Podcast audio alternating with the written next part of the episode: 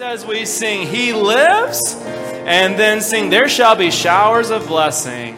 I serve a risen Savior, He's in the world today. I know that He is living, whatever men may say. I see His hand of mercy, I hear His voice of cheer, and just the time I need Him, He's always near. He lives, He lives, Christ Jesus lives today. He walks with me and talks with me along life's narrow way. He lives, He lives, salvation to impart. You ask me how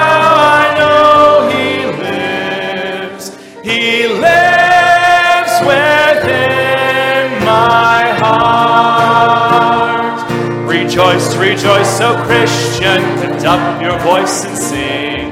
Eternal hallelujahs to Jesus Christ the King, the hope of all who seek Him, the help of all who find.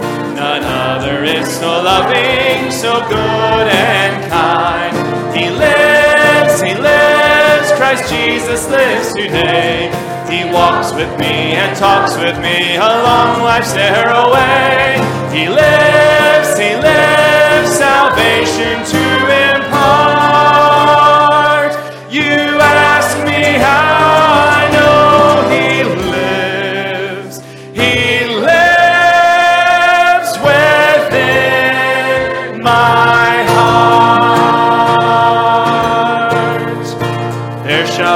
showers of blessing. This is the promise of love. There shall be seasons refreshing, sent from the Savior above. Showers of blessing, showers of blessing we need. Mercy drops round us are falling, but for the showers we plead. There shall be showers of blessing, send them upon us, O Lord. Grant to us now a refreshing, come and now honor your word. Showers of blessing, showers of blessing we need. Mercy drops round us are falling, but for the showers we plead. There shall be showers of blessing, oh, that today they might fall. Now as to God we're confessing, now as on Jesus we call. Showers of blessing, showers of blessing we need. Mercy drops round us are falling, but for the showers we plead.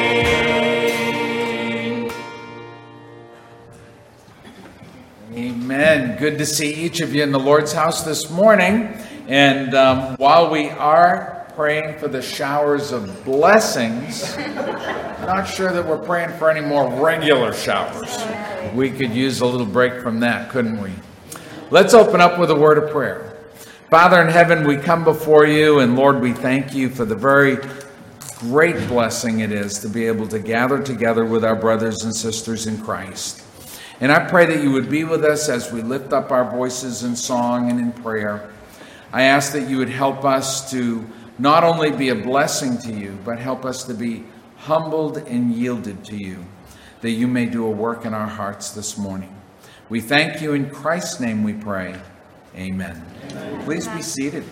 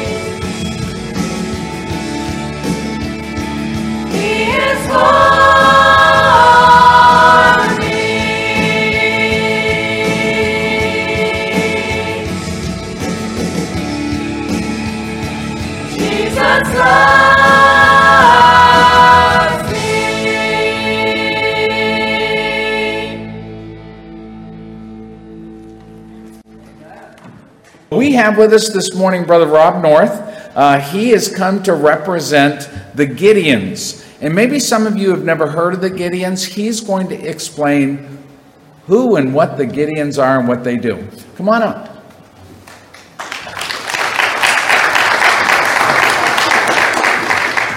Thank you, Pastor Tim, and good morning, brothers and sisters in the Lord Jesus Christ.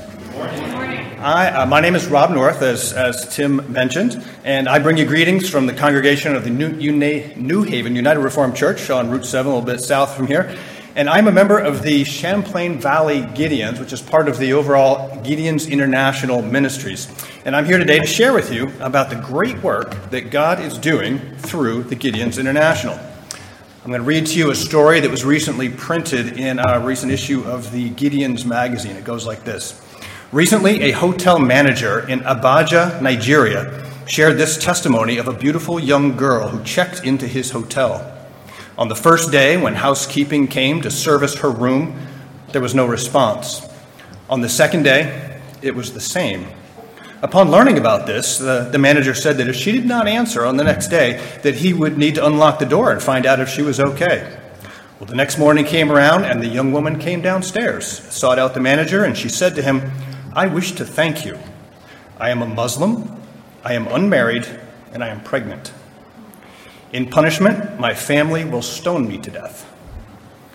I came these many miles from my home to your hotel to commit suicide. But in my room, I found a Bible placed by the Gideons. And for the past two days, I have been reading this book and found the true answer to eternal life through Jesus Christ, and I have accepted him as my Lord and my Savior. I am now ready to return to my family and accept my penalty because I have the assurance of spending eternity with Jesus. That story breaks me up every time I read it. Some of you, when you hear the name Gideons, you, you probably think about those Bibles that you find oftentimes in hotels. But the Gideons International is so much more than that. In fact, the Gideons International is an association of Christian business and professional men who are sharpening one another through intentional relationships, through prayer, and through boldly sharing the gospel wherever God has placed us. We are all members of Bible believing churches, just like this one, or New Haven United Reformed Church down the street. And the, and the Gideons thus serve as an extended mission arm of the Church of Jesus Christ. And we are therefore striving as Gideons side by side together for the faith of the gospel, as Paul says in Philippians. The Gideons was started in 19, uh, I'm sorry, in 1899, one, one year before 1900, in Janesville, Wisconsin, by two Christian businessmen who felt called by God to fellowship, to strengthen their faith, and to intentionally share the good news of the gospel uh, wherever they travel. Now, we fast forward 124 years to today, and there are more than 155,000 Gideon members of Gideons International worldwide, organized in 200 different countries, territories, and possessions around the world. We've published scriptures in over 102 languages and just this past year, we surpassed the 2.5 billion, that's billion with a B, Bibles distributed since our inception. That's more than a quarter of the world's population. And as amazing as that is, please note that we still have 5 billion more people to go. so, so we got plenty of work yet to do. Uh, here locally, in, uh, in Addison County, we place scriptures in places like hotels, in hospitals, in nursing homes, schools, and colleges where we're able to get in. And we always distribute them at two or three fairs every summer. And we have such a good time doing that. We have great conversations with the many people who stop at our booth. This year, we were at the Vermont State Fair down in Rutland and at the Champlain Valley Expo, uh, Champlain Valley Fair in Essex Junction this summer. And between those two fairs, we handed out over 1,600 scriptures to people who came by. Um, God is working in Vermont, friends. So uh, I was so encouraged by the very high percentage of people this particular year who came by the booth and enthusiastically took scriptures. The fact that they were young people, teens and 20 somethings, were enthusiastically coming to the booth and taking scriptures.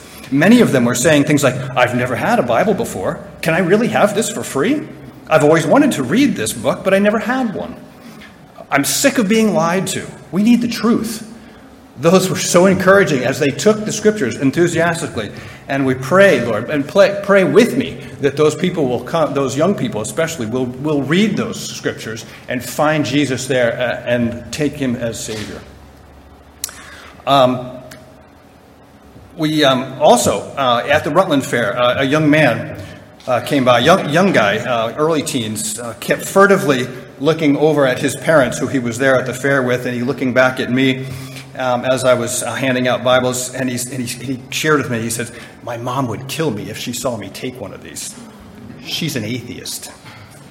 and I said, Well, buddy, I don't want, I don't want to get you in trouble, uh, but this is God's word for you, and you can have it. It's free if you want it he, so he's, he's glancing back and forth between me. I could tell that I could tell that he really wanted it, and he quickly took a small one of these little small New Testaments and he stuck it in his jacket pocket and walked back over uh, to his family. And I have been praying for that young man. What a brave young man that that he would be reading that in the privacy of his own room and find Jesus as his Savior in the words of, uh, of the Scriptures. Um, uh, also, a, t- a teen girl, Michelle, a teen girl took a scripture. She embraced it with excitement. Said, "I love Jesus. I love him so much. Thank you." I mean, you can't make this stuff up, but that, that really happened. That really happened. She ran. She ran off. Um, in Essex Junction, a young black man came up. He had an accent that I couldn't quite distinguish. And um, in broken English, he, he held it up and he looked me in the eye and he said, Thank you so much. This means a lot. And, and uh, took the Bible and, and walked away. And then shortly after that, um, and there were uh, three uh, tattooed, pierced, uh, purple haired, black lipsticked uh, group of three young people running at me from at the booth, and I was I was actually a little a little taken back. Like I don't know if I'm going to be able to handle this, and. Um, and and they ran up to the booth and they were so excited about free scriptures. I couldn't believe it. And and um, and so they, fi- they were looking through everything we had, and they finally decided on taking one of the full size scriptures because it had the whole Old Testament in it. And I had explained that the Old Testament is important because it explains why we need a Savior. And the young man immediately piped up and said, Yeah, and the New Testament describes said Savior. All right. who, who, who, am I to judge the book by the cover? Do, do not do that. I was so humbled by that interaction, and I apologize to them to them greatly and was encouraged uh, by what God is doing. So be encouraged, friends, that God is working here in Vermont.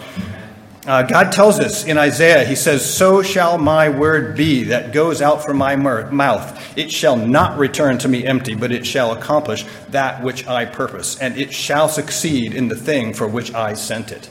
So whether we actually share the gospel message, which I did many times with many people, as we're handing them out, even if they just take this home and read it. His word will not return empty. So let me ask you how many of you here have dreamed or thought about what it would be like to be a missionary? Maybe a missionary in a foreign land, working with the local people there, getting to know them, sharing the scriptures and good news of the gospel of Jesus Christ with people that need to hear it in their native language. Uh, many of you, I'm sure, can identify with that strong desire to share Christ. I know I do. Well, it turns out that you can. You can do this right here as a Gideon in your own home community. You know the locals, you know the language, you have the scriptures, we got plenty of them, and there are certainly people who need to hear it. So, being a Gideon isn't so much belonging to an organization, although of course it is, and it isn't so much having a title, which, which of course it does, but it's about having the mindset of a missionary and having the tools and resources to do it the printed Word of God me tell you another young story. A young man attending college in Massachusetts had one particular professor that was known for being a very tough and challenging teacher, but also very caring and helpful to those who put in the effort and yet were struggling in his course. Uh, this particular student found himself in the lounge outside that professor's office during his office hours and studying with other students, vying for the professor's attention. In the middle of that popular lounge was a small table with a little rack of Gideon New Testaments on it that were free for the taking.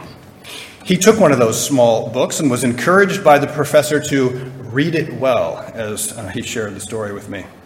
And he did. He read God's word, and God changed his heart.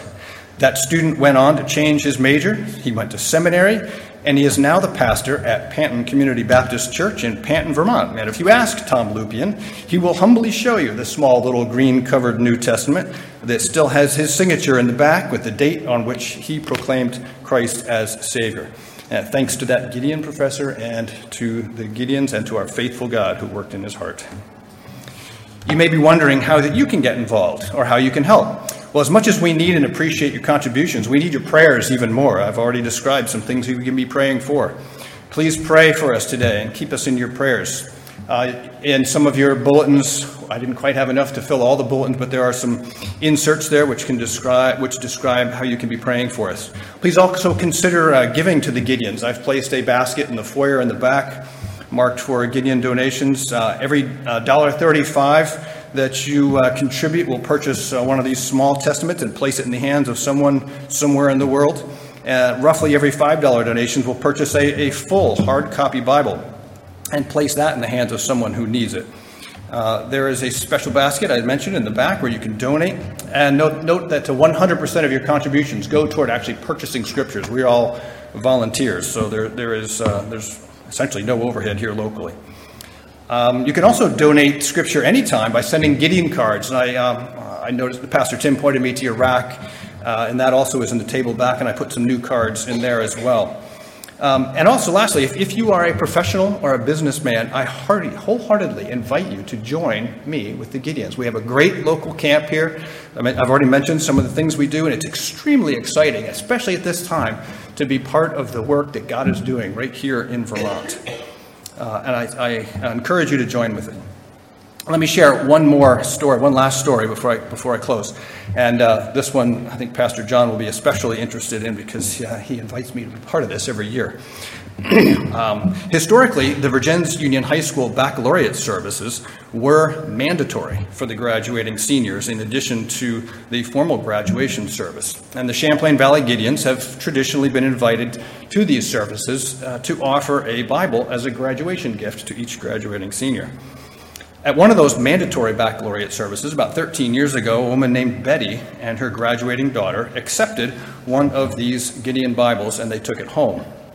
A couple years later, uh, Betty's husband got cancer and died before their next daughter's graduation. And by this time, the Vergennes baccalaureate services were optional. But Betty and her second daughter came to the baccalaureate service. Betty recognized the Gideon who was handing out Bibles from the years before, and she said to him, we came to the baccalaureate service four years ago with our oldest daughter because we had to. We're not religious family, uh, but we took that Bible that you gave us. Thank you so much for being there. A year ago, when my husband died, we found that Bible that you had given us back then and we read it. And we got a lot of comfort from God's Word in that very difficult time. Thank you for being faithful and for doing what you do. And my fellow Gideon, who had handed her the Bible, said, And that is what makes it all worthwhile. Uh, so, won't you? Won't you join us? Won't you join me today um, in doing what we do? So Pastor Tim, thank you for this opportunity to, to share about the, uh, the Gideon's ministry worldwide. And uh, thank you, congregation, for your attention. And uh, if you have any questions uh, for, about the Gideons for me, I'll be around after the service, uh, and I have applications if you are interested in joining. Take care.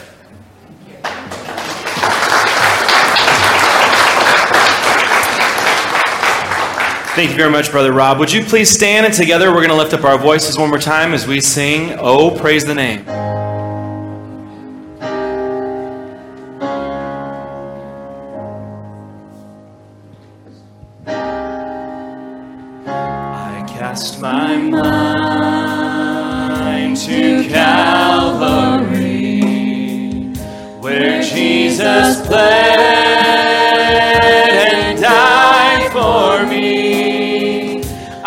See his wounds, his hands, his feet, my Savior on that cursed tree.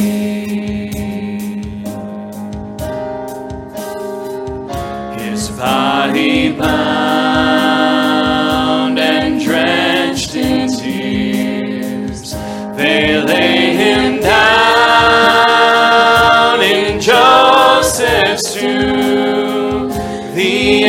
entrance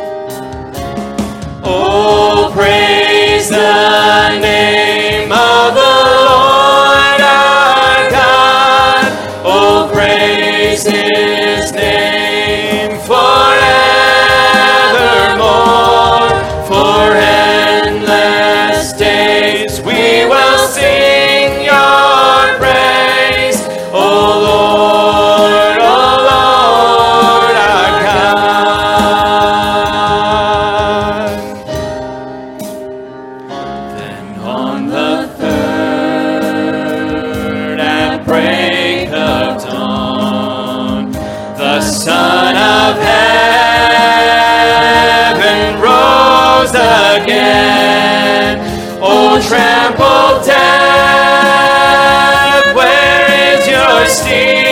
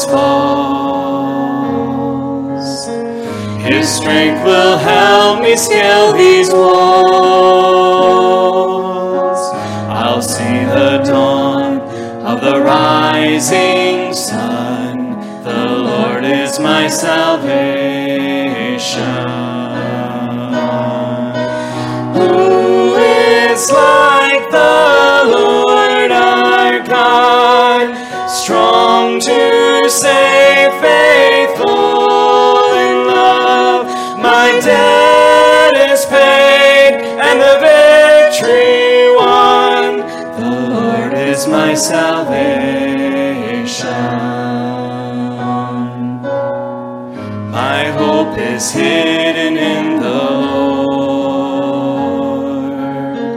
He flowers each promise of His word. When winter fades, I know spring will come. The Lord is my salvation.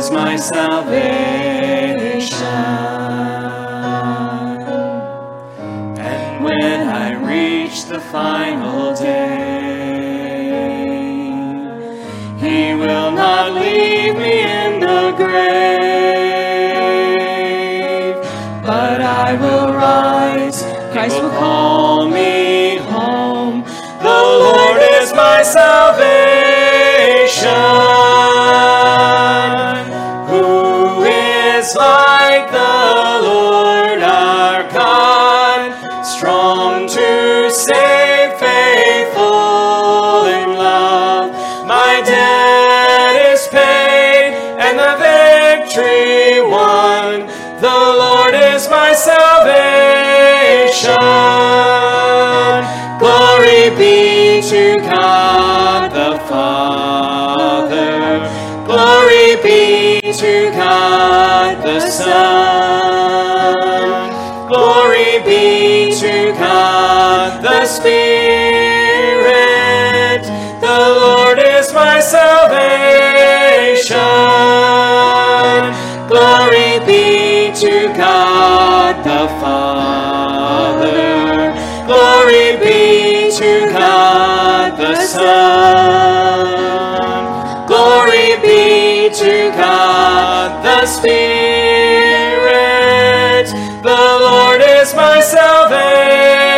salvation. The Lord is my salvation.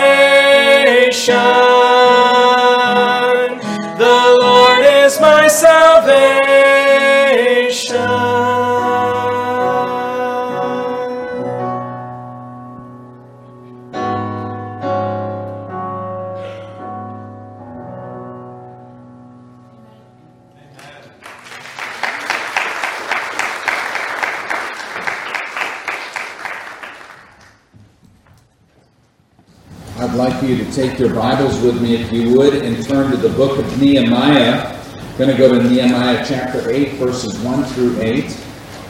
Book of Nehemiah.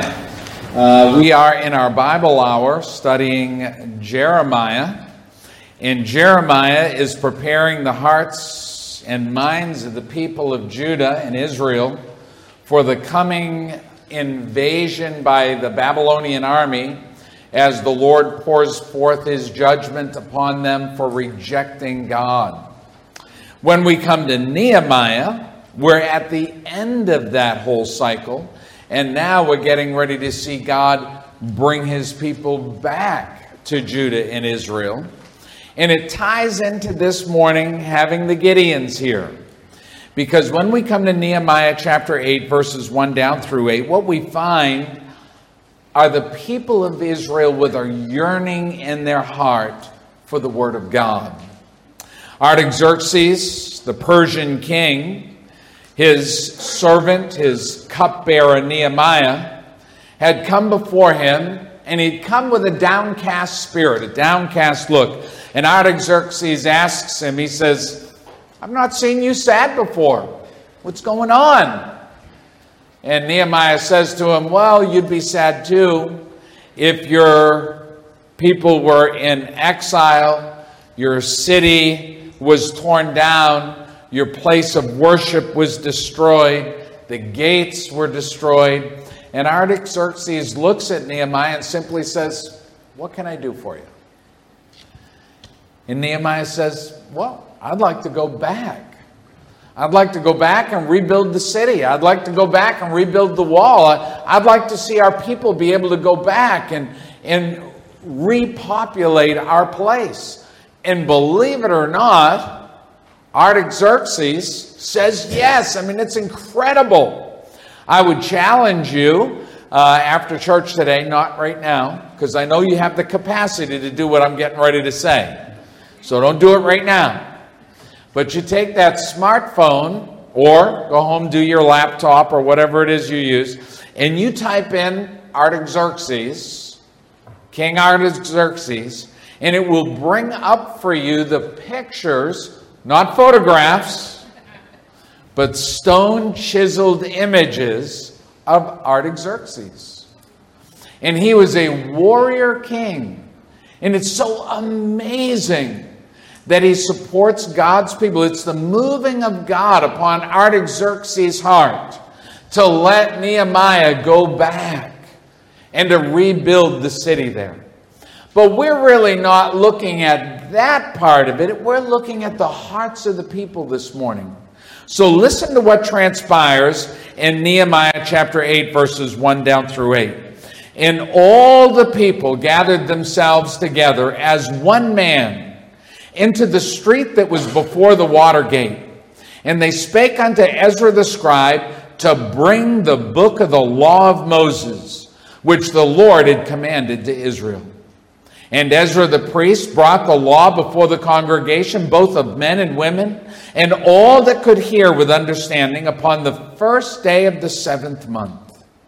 And he read therein before the street that was before the water gate from the morning until midday, before the men and the women and those that could understand, and the, and the ears of all the people were attentive unto the book of the law. And Ezra the scribe stood upon a pulpit of wood which they had made for the purpose. And beside him stood Mattithiah, and Shema, and Ananiah, and Urijah, and Hilkiah, and Maaseiah, and on his right hand and on his left hand, Pedaiah, Mishael, Malachiah, Hashum, Hash, Bednadana, Zechariah, Meshullam. And Ezra opened the book in the sight of all the people for he was above all the people. And when he opened it, all the people stood up. And Ezra blessed the Lord, the great God, and all the people answered, Amen, Amen, with the lifting up of their hands. And they bowed their hands, their heads, and worshiped the Lord with their faces to the ground. Also Jeshua and Bani and Sherebiah and Jamin and Achan and Shabbathai, Hodijah, Maaseiah, Kelita, Azariah, Jozabad, Hanan, Pelaiah, and the Levites. Caused the people to understand the law. And the people stood in their place. So they read in the book, in the law of God distinctly, and gave the sense and caused them to understand the reading. So here we find the miracle of Nehemiah leading back the people into the promised land. In fact, the scriptures in the previous chapter, it tells us that 49,697 people came back to the land. That's in chapter 7, verse 66 and verse 67. They came out of the captivity back to the city. And it tells us that here they gathered not sporadically here and there, now and then, but they gathered as one people with one heart, with one mind. These were people who had a yearning. They had a yearning to have attentive ears to hear God's word. Look at that last part of verse 3 in our text. It says, And all the people were attentive unto the book of the law. How we wish, how we desire that when the Gideon Bibles are given out at baccalaureate to all those graduates coming out the door, it's offered to them. Oh, wouldn't it be so wonderful if every one of them took it and went home and read it and had attentive ears, attentive hearts to the Word of God, even as these people had. And you and I in our homes, instead of having our Bibles gather dust on a shelf, God so desires that we take those Bibles and have attentive hearts and attentive ears to the word of the law, the word of God. We see in this verse 1 of chapter 8 that yes, they came in unity, yearning. Even as God calls you and I. 1 Corinthians 1:10 says, "Now I beseech you, brethren, by the name of the Lord Jesus Christ, that ye all speak the same thing, and that there be no divisions among you, but that ye be perfectly joined together in the same mind and the same judgment. God wants unity among His people as they come with one heart to gather around His Word. He wants us to hear. He wants us to read. He wants us to take, as His people, God's Word into our hearts. It's interesting that they gathered outside the street that was outside the water gate. So I want you to envision a city with walls and gates coming in. And they have all these different gates for different purposes. They have the dung gate, where all the animal dung in the streets would be gathered up and carted out and dumped outside the city, going out the dung gate. But here they chose, they didn't choose to gather at the dung gate. Neither would you and I. They chose to go to the water gate. And water is such a symbolic, powerful thing in the Bible. Our Lord brings the water of life for you and I through Himself. These people gathered at the place where people gather because people have to have water. So they would go to that water gate. And there, that was a natural place of gathering, and it was a place of life. Water represents life in the Middle East. If you have no water, you have no life. A city can't exist without water. They've gathered at this place of gathering, at this place of life, to hear the word of life. There, can you imagine thousands? It says tens of thousands from all over the land that have come out of captivity. They gather for the very purpose to hear the book of the law of Moses. They want to hear those first five books, the, the Pentateuch of the Bible. They want to understand what it is that God requires of them. They have been out of place, out of pocket too long. They've come now back to their place, their place of worship, their place of community, their place of history. And they want to make sure that they don't make the same mistake that drove them out under Jeremiah, now that they're coming back under Nehemiah. They had a purpose. 2 Timothy 3:16 teaches us all scripture is given by inspiration of God, and it is profitable for doctrine, reproof, correction, instruction in righteousness.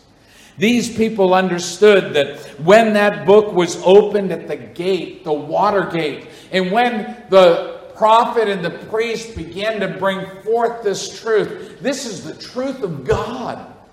You and I hold in our, in our hand the pages of God's Word, God's truth for us in our lifetime, just as it was for them and theirs. When we look in Nehemiah chapter 8, we not only find a people, but we find a prophet, a priest, a governor, leadership of the people bringing the people together. And we, we as a congregation, we as a people, we need to pray for God to bring leadership to our people, just as they had brought leadership together for their people. Nehemiah was called the Tishatha. In fact, he references to himself as the Tishatha. Look at uh, chapter 7, verse 65. It says, In the Tishatha said unto them that they should not eat of the most holy things till there stood up a priest with Urim and Thummim. Down in verse 70, it says, And some of the chief fathers gave unto the work. The Tishatha gave to the treasure a thousand drams of gold, fifty basins and 530 priest garments. Wow. The Tirshatha was wealthy, he was powerful. He had an opportunity to lead people and to invest in the people concerning their worship. He gives what? 530 priests' garments. Gives to their temple. What does he give? He gives a treasure of a thousand drams of gold and 50 basins. The Tirshatha is Nehemiah. Look with me, if you would, over to chapter 8 again, but I want you to look at verse 9 of chapter 8. It says, And Nehemiah, which is the Tirshatha, and Ezra the priest, the scribe, and the Levites that taught the people when we understand that he is the Tishatha, what we understand is that this is a transliterated word from the Persians.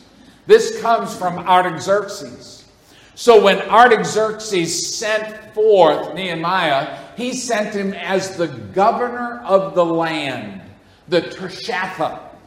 He sent him with wealth and influence, letters, so that he could pass from one region into the next, that he might come and reestablish his people. God had done a miracle. He had taken a cupbearer, a servant of Artaxerxes. And God had moved in Artaxerxes' heart to make Nehemiah the Tirshatha, the governor of the land, bearing wealth and influence. Listen, God can do anything. Sometimes we, if we're not careful, we cut God short. God can do anything. He allowed the Babylonian Empire to sweep into Israel because they had rejected him so. But here, he is going to move in this Persian Babylonian king's heart, Artaxerxes, in incredible ways, miraculous ways. That Nehemiah might bring the people back and bring the word of God back to them. So we see the governor, the Tishatha. We see the priest, Ezra. We see the scribes. And they come to share and to bring forth the word of God. Verse 3 and verse 8 references how that that day they stand and they read the word for all to hear. Verse 8 reminds us that they gave the sense of it. Look at verse 8 of chapter 8. It says, So they read in the book and the law of God distinctly and gave the sense. Preachers still today do that. I'm doing that right now. I'm giving you the Word of God and I'm saying, here it is as inspired by God. And look, we can learn that God can do anything. And we learn from this that His Word is precious and important and that we all need to hear, we all need to give attention, even as those people at that time. They gave the sense. Verse 7 tells us that they made it so that the people could come to understanding. Look at the very last part of verse 7. It says, They caused the people to understand the law, and the people stood in their place. That kind of reminds us what the whole purpose was. We see the people, we see the priest, the prophet, and as we read the text, we see the purpose. Why did these people come? Why did they gather outside the street, outside the gate of water? They came with a purpose to hear the word of God. Now, the interesting thing is in verse 1, when you look there in chapter 8, verse 1, it tells us, And all the people gathered themselves together as one into the street that was before the water gate, and they spake unto Ezra the scribe, Bring the book of the law of Moses. And I want you to catch that. It wasn't that Ezra came and called the people, the people came and called Ezra. So it's not that the priest was saying, hey, you need to hear the word of God. The people were coming and saying, we need to hear the word of God. You and I. You and I that have received Christ. You and I that are the children of God. You and I that have put our faith and trust in our Lord Jesus Christ for our eternal life, for our salvation. We need to have a yearning, a desire, a purpose that we might hear and know what God has for us, that we might hear and know the moving, the working of the Spirit of God in our lives, that we might yield to Him. It's so interesting the reverence that they show that day. When you come down to verse 5 in our text, it tells us that when he opened the book, all the people stood up. Can you imagine tens of thousands of people? gathered out upon the land, gathered outside the street, outside the water gate. And as soon as Ezra opens the book, there's the motion of all these people standing. For they're in awe, they're ready. They want to hear. They've called for him to come. They've waited, and here he is, and he takes the book, and they in anticipation. That's the reverence of their heart. It tells us in the very first part of verse 6 And Ezra blessed the Lord, the great God. And all the people answered, Amen. Amen. Repeats it twice. Do you see that in there? Amen. Amen. The word amen, and we as a church, we use the word amen. Means I agree. I agree. I agree. And so, as Ezra the priest opens the Word of God and he blesses the Lord, all the people say, I agree. I agree. And you and I, when the Word of God comes to us, when we understand the purpose, the purpose of God working in our hearts and lives, the purpose of God bringing a young person to salvation through a Gideon's Bible, when we understand the power of the Word of God to change a family, a, a, an individual, a community through the powerful message of the Word of God, we should be saying, Amen, Amen. Amen. Amen. That's good. we see the reverence of their heart, don't we? They all stand Ezra blesses the Lord and they say, Amen, Amen. We come down in verse 6. Look again with me. Ezra blessed the Lord, the great God, and all the people answered, Amen, Amen. And they lifted up their hands. And this was not a this was not for a show. This is not for them to do some kind of a thing to get attention. This is a natural outreaching. They lift up their hands. Amen, amen. These people are moved by the power of God. And then look at the very next thing it says they bowed their heads. They were moved with the reverence for the holiness of God's word. It says they lifted their hands and they bowed their heads in humility.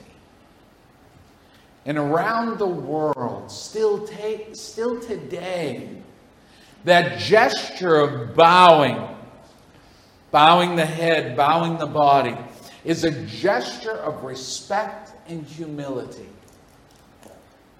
Here, these people are humbling themselves before God Almighty and His holy word. You and I, we should also be willing to do the same. It should be that we humble ourselves before God's word. It should be that we humble ourselves in reverence before Him. But look with me at the last part of verse 6. And Ezra blessed the Lord, the great God. And all the people answered, Amen, Amen, with lifting up their hands, and they bowed their heads. And what's it say? And worshiped the Lord with their faces to the ground. These people worship God.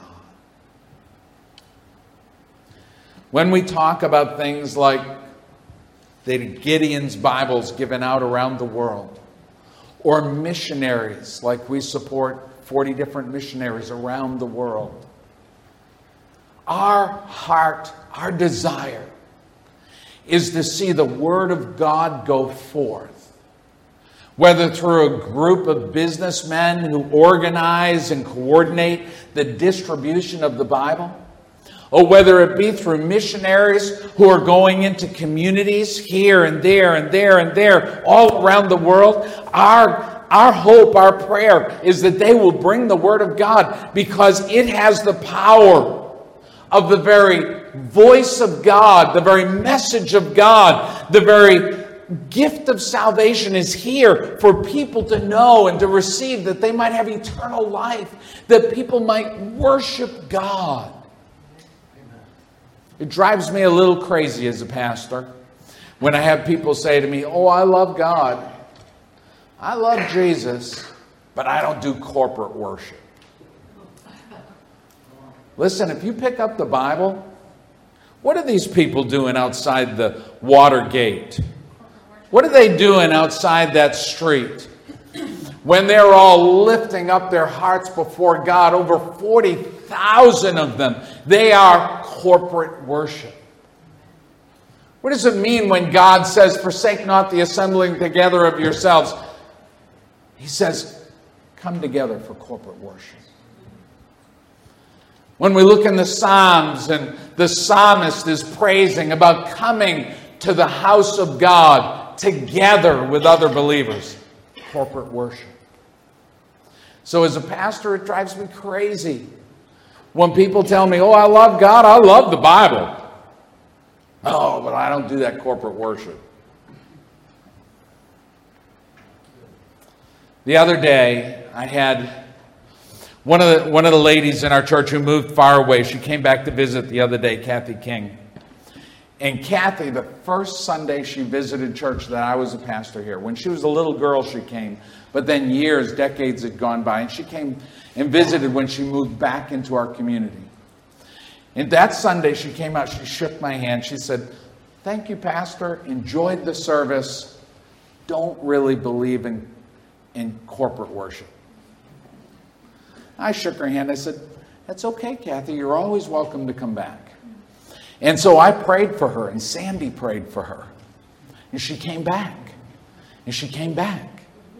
She came back. And do you know she became a, a teacher? She was involved in our music. She moved to Tennessee. Do you know what she does there? She teaches in a church. She helps with the music program. She helps do their vacation Bible school. Do you know what she believes in today? Corporate worship. I mean, in a big way. These people gathered. Man, they gathered to worship the Lord. They were moved by the power of the Word of God. They called for the priest, the prophet. They weren't sitting at home waiting for him to call them. They were going banging on the gate. Ezra, it's time. It's time. We're here to worship. It's time. Bring out the Word of God and they were moved. John is going to lead you in a little verse as we get ready to be dismissed. I'm going to close us in prayer. Father, as we go forth, I pray that it would be you that goes with us. Lord, we praise you and thank you for you coming and moving within our hearts. And we praise you for your word that gives us instruction and hope, that gives us the, the way of life I pray that you help us to love it. In Christ's name we pray. Amen. Come, people of the risen King, who delight to bring him praise. Come all tune your hearts to sing to the morning star of praise. From the shifting shadows of the earth, we will lift our eyes to Him, mercy reach to gather children in. Rejoice, rejoice, let every tongue rejoice. One heart, one voice, O Church of Christ, rejoice.